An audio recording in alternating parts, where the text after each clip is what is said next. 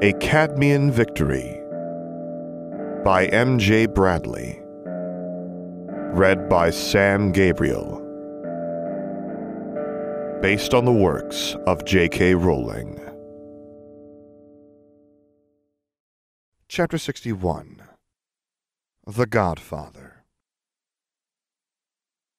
The willow tree's green leaves cascaded over sparkling waters and the summer sun's reflection. Green grass rustled from the far bank to the swaying copse of trees upon the hilltop, and the scent of soft, sweet marzipan drifted to Harry's nose. Fleur? He swiveled. Bare, pale branches clawed at the sky. Green leaves crumbled away from dead bark. The sun faded to an orb of crimson haze. The blue sky turned dark and gray as steel, and a distant thunder rumbled. Shadows clustered beneath the dead roots of the willow, swirling round Harry's feet like a whirl of dark pitch, and seeping into the blue of the river. Harry! Fleur stood on the far bank, hand in hand with a tall shadow. The hot wind tossed her silver hair across her face. I'm leaving. Harry's heart shrank and seized like she'd twisted a knife in it. Why? Liquid heat pricked at his lashes and knotted in his throat. You promised. The grass died round Fleur's feet. Brown crept across the field until the distant copse of trees shed dead leaves into the searing gale. Lifeless fronds withered into the mud, and the river of shadows yawned open between them into an abyss. A thousand faces flitted through the water, pale and faint as wisps of morning mist. Rita Skeeters flickered through the center of the current, and lightning flashed, a faint flicker of bright green across the grim sky. I would have done anything for you. Anything. Perfect wishes don't come true, Ellie. Fleur leant her head onto the shoulder of the shadow beside her, and the thunder crashed. Did you forget? You know you shouldn't forget. You just repeat your mistakes if you forget, he whispered. But you promised you were different. Nobody's ever really different, mon coeur. She offered her small, soft, warm smile to the shadow by her side. Then the pair wavered and vanished. The heat ebbed from his eyes and the lump melted from his throat. Cold crept in, a hollow, numb fist curling round his heart. All hint of feeling faded away, and the shadows of the abyss danced before Harry's feet like thick, dark smoke in the wind. He edged to the precipice and stared down. A thousand, thousand faces stared back. Their whispers drowned the crashing of the thunder, and their wide, pale eyes shone brighter than the green flashing of the lightning. If there are no dreams left, he murmured, then what's the point? He dipped a toe into the darkness. It clung to his skin like tar cold as ice. I may as well just disappear after all. The endless faces whispered back, a thousand quiet mutters swelling over him like a great dark wave, and the tattered shadows of fingers reached for him from the swirling black. But then they win. Harry dragged his heart back from the dark. I vanish. I become nothing. He stepped away from the abyss and turned his back on it and I won't get back to that. Never. Bright green seared across Harry's eyes. He jolted upright into a lance of sunlight. Fuck right off. He wrenched the gap in the hangings closed and buried the fading impressions of his dreams somewhere down in the void. I'm going to put a sticking charm on these tonight. I swear they come up in every night. Who are you talking to? Nev called. Harry sighed. Just myself. Nev yawned. First sign of madness, that. Harry pulled on his robes and batted the hangings aside. Seen any hairs on the palms of your hands? Nev snorted. I suppose I should get up and go for breakfast. Bedclothes rustled on the far side of the room, and the red and gold hangings rattled open. Nev stepped off his bed, tangled one foot in the hangings, and plummeted to the floor. Morning, Nev. Harry stepped over the top of him and continued toward the door. Breakfast? Yes. Nev freed himself from the hangings and stumbled to his feet. I've got loads of stuff to tell you. My gran found out a whole bunch of things in an emergency Wizengamot session last night. Harry hid a small, thin smile. Oh? Apparently, Rita Skeeter was killed in her home and the dark mark conjured over the top. Nev tripped on the end of Ron's trunk, which is awful, of course, but they found all sorts of interesting stuff in her house. What did they find? Harry asked. Some article about Lucius Malfoy and Death Eaters that she was going to put in her column? Harry glanced up and down the stairs, but saw nobody. So Malfoy was the one who did it, then? His associates, Gran reckons, Nev said as they headed downstairs toward the passage out. Malfoy's got an alibi, but he probably just asked some of his friends to cloak up and do it for him. So he escapes justice once again, Harry said. Yeah. Nev gritted his teeth and balled his fists. But that's not the end of it. Gran said that Amelia Bones, head of the Department for Magical Law Enforcement, has been working her office round the clock since the Aurors got through the wards on Skeeter's home. Almost a hundred ministry officials resigned or were fired this morning. There were a lot of former Death Eaters among them. They found the filing cabinet. It's a shame I swore not to mess with their stuff, or I would have been able to take it. Harry shrugged and ducked out through the fat lady's passageway. Good riddance to them, then. Best they aren't someone that can cause trouble. Does mean they'll probably all off kissing Voldemort's arse, though, Nev said. What's the prophet saying? Harry stepped over the trick step. Nev stuck his foot right into it. Damn. Every time. Harry slipped his wand out and freed him. I'm not even sure why we have these trick steps. Someone must have broken an ankle in one before. Cheers. Nev poked a toe at the next few steps before putting any weight down. The prophet tried to make it look like it was Sirius Black and his band of rogue Death Eaters, but that excuse is wearing thin. Half of London saw the dark mark. Grant said their emergency Wizengamot session was largely an attempt by a Fudge and the few people stupid enough not to jump ship to convince everyone that Voldemort hadn't returned. His days as minister are numbered, apparently. Does your Gran tell you everything that happens in these sessions? Yes, Nev groaned. The Wizengamot seat is hereditary, and she's just my proxy, which means that once I'm seventeen, I have to go myself. Gran wants to be sure I know what I'm doing, so she spends an hour talking to me after every meeting. Harry laughed. That sounds wonderful. I don't know why you're laughing, Nev said. I'm fairly sure you have at least one seat yourself. At least one? Harry raised an eyebrow. How is that democratic? Nev shrugged. It's not. The Ministry is meant to make the rules now. We have the statute of secrecy.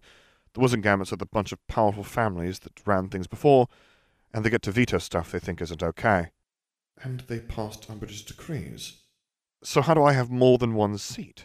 Harry asked. Your family absorbed a few other prominent names and accrued a lot of political weight. Gran mentioned that once you're of age, you'll be one of the most politically powerful wizards or witches in Britain, especially with your fame.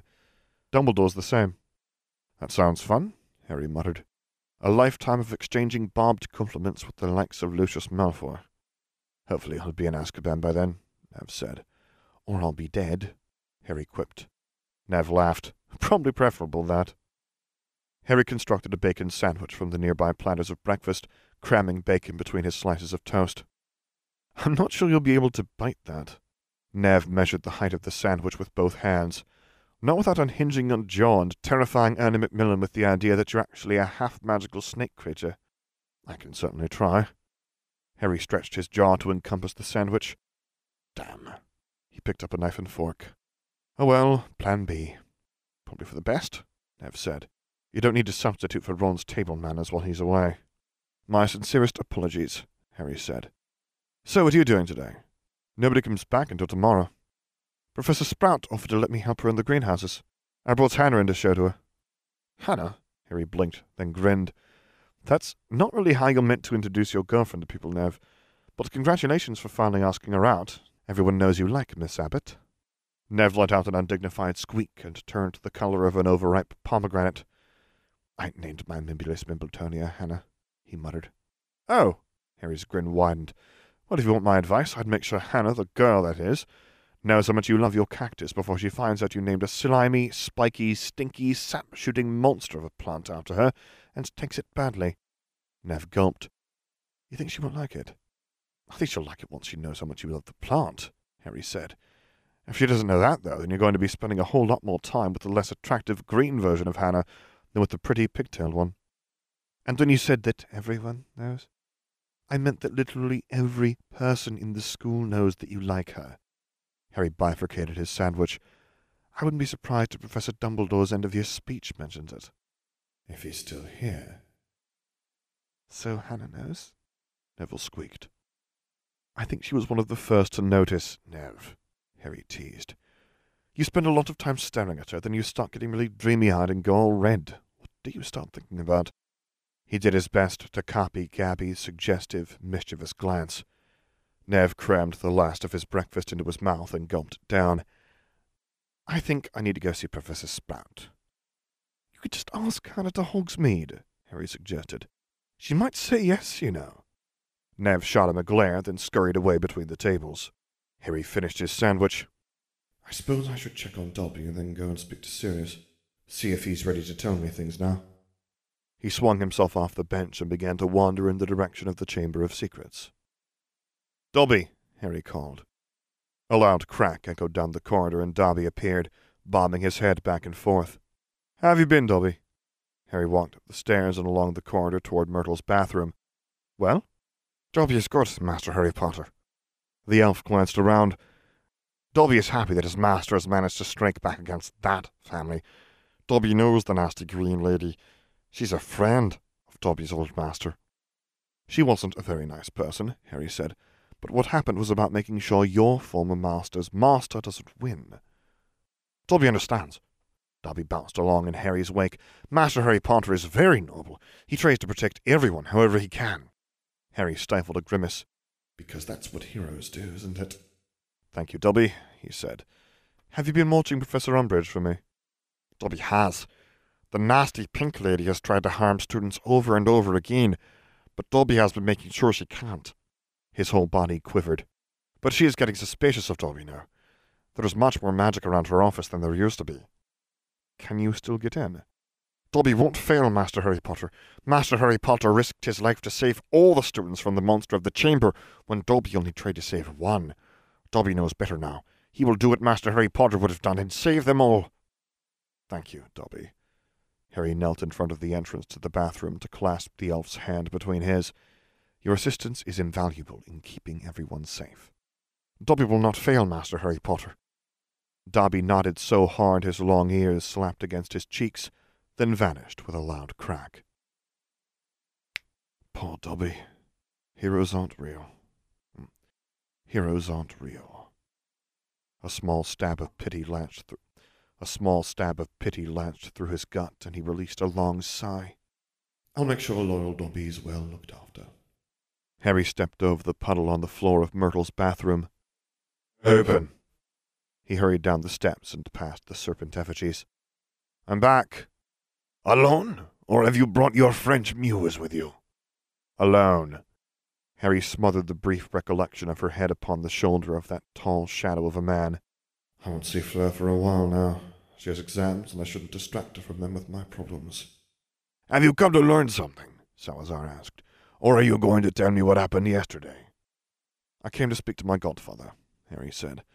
He's been shut up in that house he hates, watching people get sent to Azkaban or killed over whatever's down there, and now Rita Skeeter has been killed under the Dark Mark, the Ministry's in turmoil. You killed her? Salazar pursed his lips. Was it worth it? Are they starting to believe? I don't know, Harry mused. I do know that a lot of wizards or witches who might have been Voldemort supporters or become ones no longer work for the Ministry after Aurors discovered all the material Skeeter had dug up. Salazar nodded. Then it was worth it. Harry picked up the mirror from the desk and breathed his godfather's name onto it, pressing a finger to his lips. Harry! Sirius cracked a broad grin. How are you? How was your Christmas? I have your present, but I can't seem to convince Dumbledore to give it to you. It was good. Harry clenched his jaw. Except for what happens to Mr. Weasley.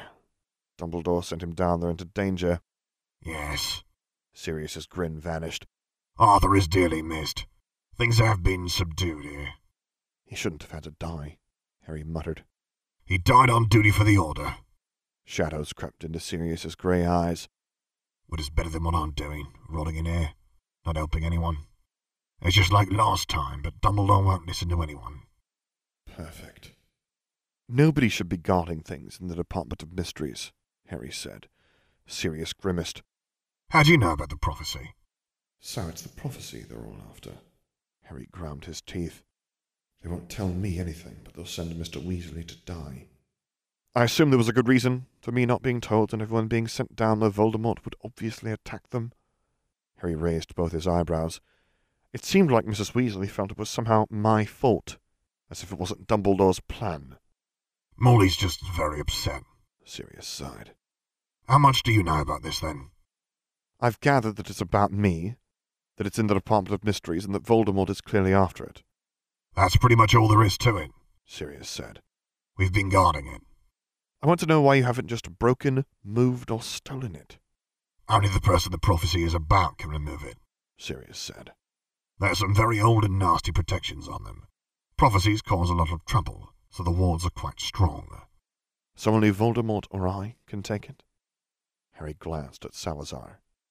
Salazar wound his serpent round his arm and peered down with a deep frown. Keep going, he whispered. Sirius? Yes. So either I take it, or people keep dying, Harry said. Surely the smart thing to do would be to just sneak in and grab it. Sirius grimaced. This is why Dumbledore insisted we not tell you. He was afraid you'd insist on coming to get it. Because that makes perfect sense, Harry jibed. It's fine for you all to repeatedly risk sneaking in and possibly dying to guard it, but it's way too risky for me to sneak in once and just sort it for good. Well, If you can secretly guard it, then I can secretly sneak in and destroy it. After I've listened to it, of course. Sirius twisted his lips about, then sighed. I'll talk to the Order. No, Harry shook his head. Dumbledore will never agree. If he hasn't changed his mind after Mr. Weasley died, he's never going to listen to us. We could sneak in together under the invisibility cloak and tell him afterward. It'll be fine. A weak grin spread over Sirius's lips. You make it sound like I'm back sneaking out after curfew at Hogwarts. I don't know how to get in, Harry said. Oh, that's easy. Sirius said.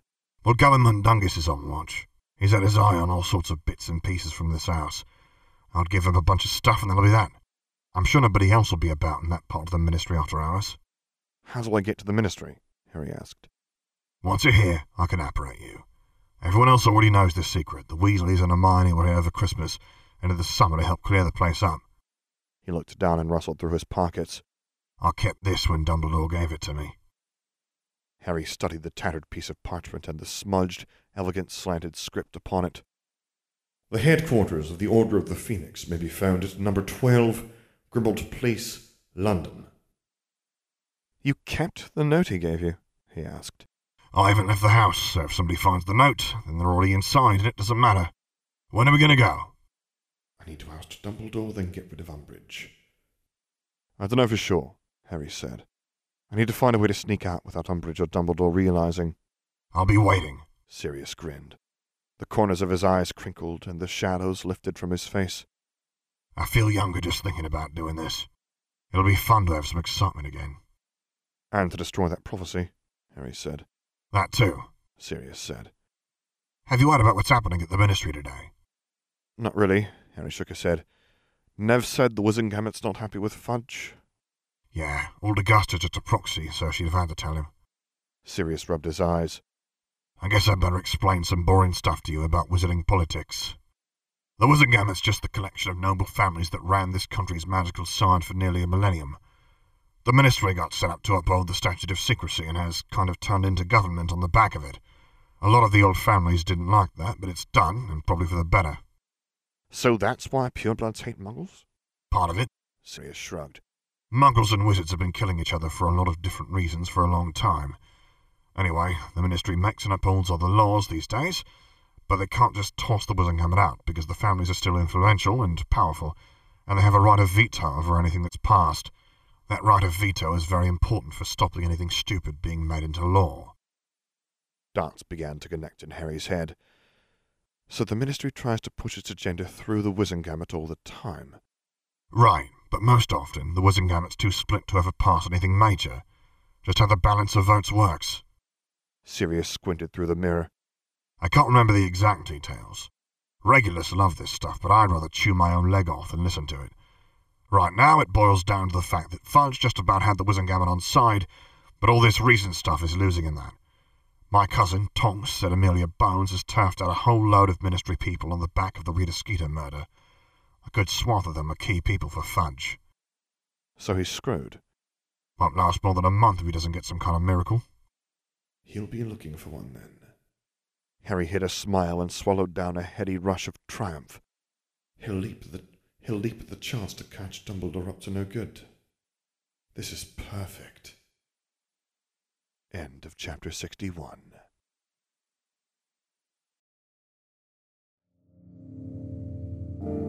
For the text of this and other stories, visit alltheblankcanvas.com, as well as patreon.com slash theblankcanvas. Music by As I Walk Into the Abyss Blinded. QA assistance by Sakiko and Ohana. If you would like to commission me to record a story, voiceover, or character, please get in touch using the contact information on my website, which is located at samgabrielvo.com. And there you can find other stories that I've read, as well as links to my Patreon page, to which I hope you consider subscribing to support me, and my Discord server, where I record things live for your enjoyment. And finally, as always, thank you for listening.